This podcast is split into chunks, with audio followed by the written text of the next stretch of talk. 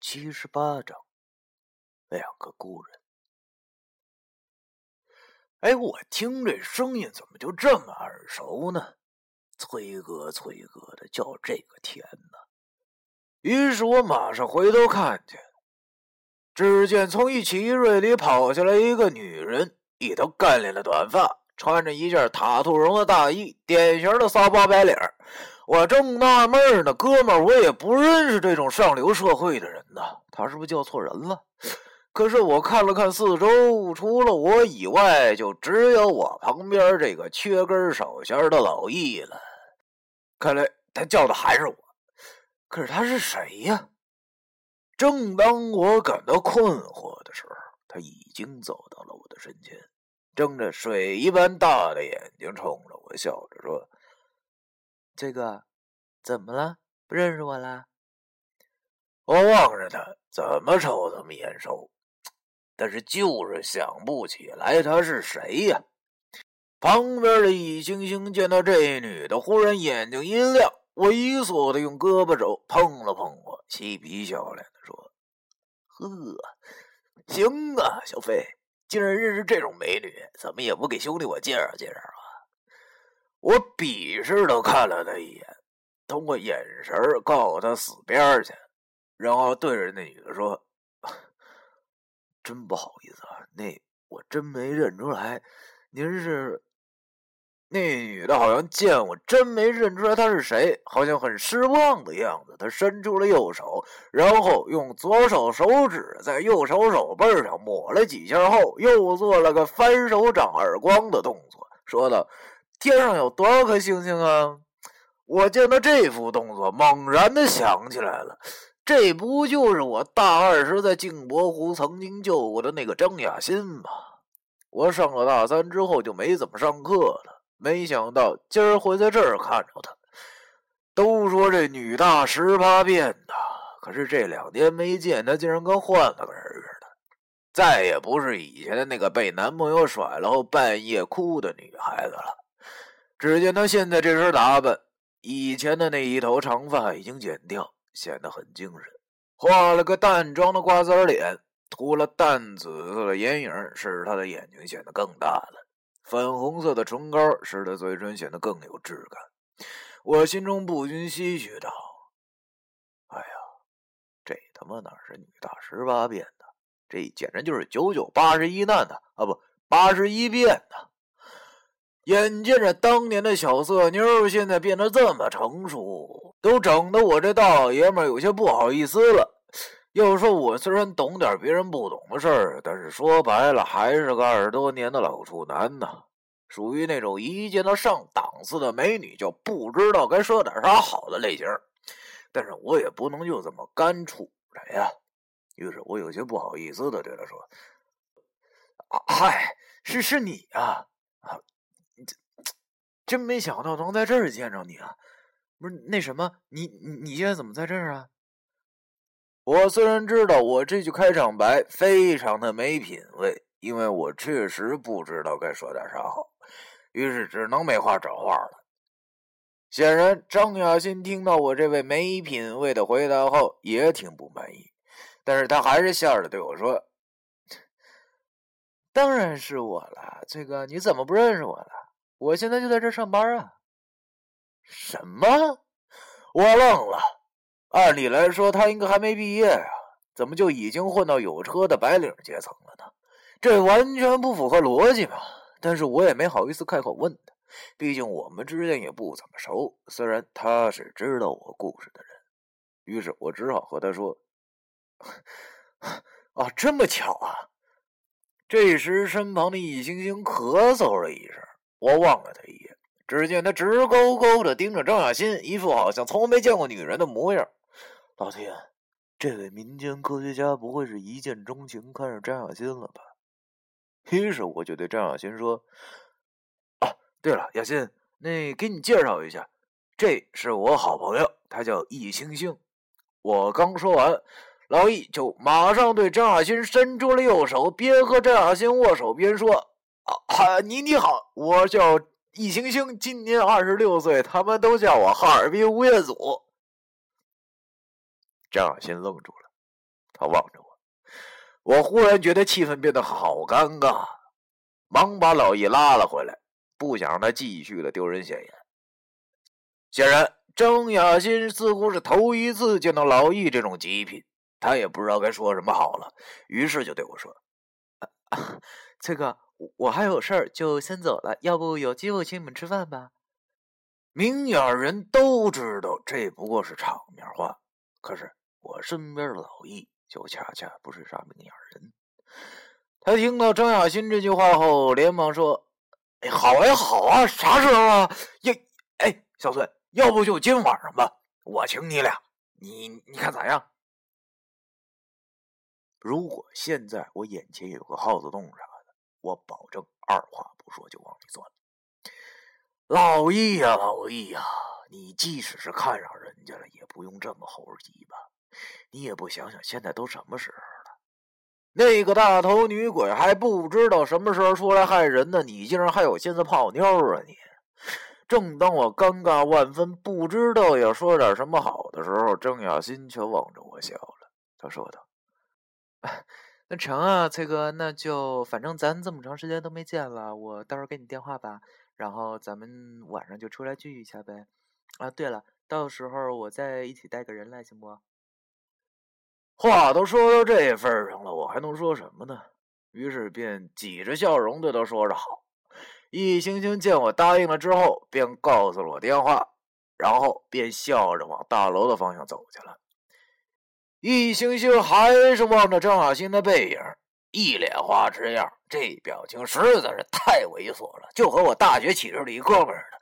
那哥们一天不观赏爱情动作片，浑身不自在；一观赏爱情动作片，全神贯注，定神闲，仿佛高僧入定，又似看破风云啊！这个好似天地之间只剩下他一人一般。我忽然觉得此刻的老易的表情和那哥们如出一辙。老易。便望着张小新走进了原始的大楼，嘴里不停的念叨着：“水灵啊，真是太水灵了。”我拍了拍他肩膀，跟他说：“我说一哥，再水灵，咱也不能一直这么看呢。你忘了咱俩是来干啥的了？你说我跟他也不怎么熟，我让这不多此一举吗？”老玉转过头，拍了拍我的肩膀，和我说：“小弟，你还年轻，不了解老哥我这把岁数了还没女朋友的痛苦，就当成全老哥了啊！给老哥我一个机会。要知道，老哥我可当了好几年的和尚了。”嘿，听他这话，我就气不打一处来。你他妈，你当了好几年和尚，我他妈那可就从小就出家了，好吗？但是我实在是不想扫他兴，毕竟他救过我好几回了。我心里想，晚上吃顿饭就吃顿饭吧，反正也用不了多长时间。哎呀，真是越乱越出乱子。于是我便和他说：“好吧，易大师，那咱先回去吧。这大冷天再也不能这么一直傻杵着呀，回家睡一觉吧。一宿没合眼了。”我拉着他走到了最近的公交车站。在公交车上，他还是一副魂不守舍的模样。我的脑子中则依然是那大头女鬼。我发现我自己仿佛有一种强迫症一般，越是不想想明白的东西，却偏偏要去想。但是到最后却越想越乱。算了，不想了。等明天晚上回来问九叔就知道了。不知何时起。九叔他老人家在我心中已经是属于类似于哆啦 A 梦一般的存在了。虽然现在心情不怎么好，我望着易星星这副花痴的样子，忽然想起了他刚才对张雅欣说的话，于是我便逗他：“哎，老易啊，你说咱俩也认识这么长时间了，我咋没看出来你哪像吴彦祖呢？”老易看了我一眼。我天天照镜子，我都觉得像啊！你没看出来啊？嘿呀，我心里想着，你家那镜子得长多长时间没擦了，能照出这一效果来？我实在是有些无语了。于是对他说：“拉倒吧，你还吴彦祖呢？我看你长得像不老林。”老易一听就不乐意了，他气哄哄的对我说：“你好，长得跟唐三甲似的。”我无语了，他的口才什么时候变得这么好了？哼！和他又笑骂了一阵后，我便到了地方。我告别了老易，下了车，便回到了家里。暴龙和他媳妇儿都没在家，我自己煮了一碗方便面，胡乱的吃了一口后，便回到了屋子里。昨晚精神高度紧张，直到现在都觉着浑身无力，脖子发疼，睡意也跟着袭来，身体确实是有些吃不消了。我一头扎到了床上，陷入了深深的睡眠之中。我好像又做了个奇怪的梦，在梦里。天是红色的，周围好像全是血，我感到很害怕，便不停的往前跑着，跑着跑着，前面出现了个人影，一身白衣，背对着我，好像是个女。我注意到他手腕上好像系着一段类似是漆黑的绳子一样，难道她就是那个逃跑的女鬼吗？我慌忙的向她跑去，也不管害不害怕了。一把抓住他的肩膀，他慢慢回头。就在我看到他的容貌时，我醒了，全身冷汗。又是一个噩梦，他大爷！窗外的天已经黑了，我看了一眼手机，已经四点多了。想到晚上还要请张亚新吃饭，于是我便起床了。洗了把脸后，我照着镜子，发现自己脖子好像肿了一圈。我给老易打了个电话，问他去哪儿吃。老易很骚包的跟我说：“让我定，去哪儿都行。”他正在打扮呢，至于吗？我心里鄙视着他。去哪儿吃好呢？我忽然想起了袁大叔的面馆，破是破了点，但是味道绝对是一绝，而且。也有一阵子没见大叔了，有点想那老头了。于是我便把小面馆的地址告诉老易。挂了电话后，我便下楼打车来到了袁大叔的面馆。推门进去，这里依然没有什么生意。袁大叔和袁阿姨正在悠闲的看着电视，见我来了，他俩马上热情的招呼。袁阿姨说：“嘿，小崔来了，快坐下。外边冷不冷？今儿吃点啥？”见到他两口子，我的心情忽然也好起来了，就跟见到亲人似的。于是我坐在一张桌子旁，对着袁大叔说：“大叔，今儿我想请几个朋友吃饭，麻烦您给做几个好菜呗。”袁大叔还是一副笑呵呵的样子，他对我点了点头，说：“好说好说，想吃啥，等会儿就跟大叔我说吧。”啊，我和袁大叔聊了大概有十多分钟后，老易便来了。他这大晚上的羽绒服里，竟然还穿着一身中山装，人模狗样的。他走进面馆中，脸色就变了。我大概知道他为啥这表情，因为这面馆实在是太破了。他坐在我对面，埋怨我为啥选这种地方吃饭。我笑着对他说：“一会儿上菜的时候就知道了。做人别老注重外表。我敢说这儿。”是哈尔滨店里最好吃的一家，可是老易却好像不怎么相信似的。他望着袁大叔和袁阿姨，二老也笑呵呵的望着他。老易也就不好再说什么了，毕竟他知道我这人平时虽然没皮没脸的，但是关键时候是很少掉脸。我给张亚新打了个电话，告诉了他地址，问他啥时候能到。他说很快，他和朋友现在就来。最晚也就半个小时，于是我便拿出了烟，慢慢的抽着，心里想着早点吃完，早点回去。我还有他妈一堆符没画呢，一想到那些符，我脑袋就疼，就和一个没有了存稿的网络写手一般。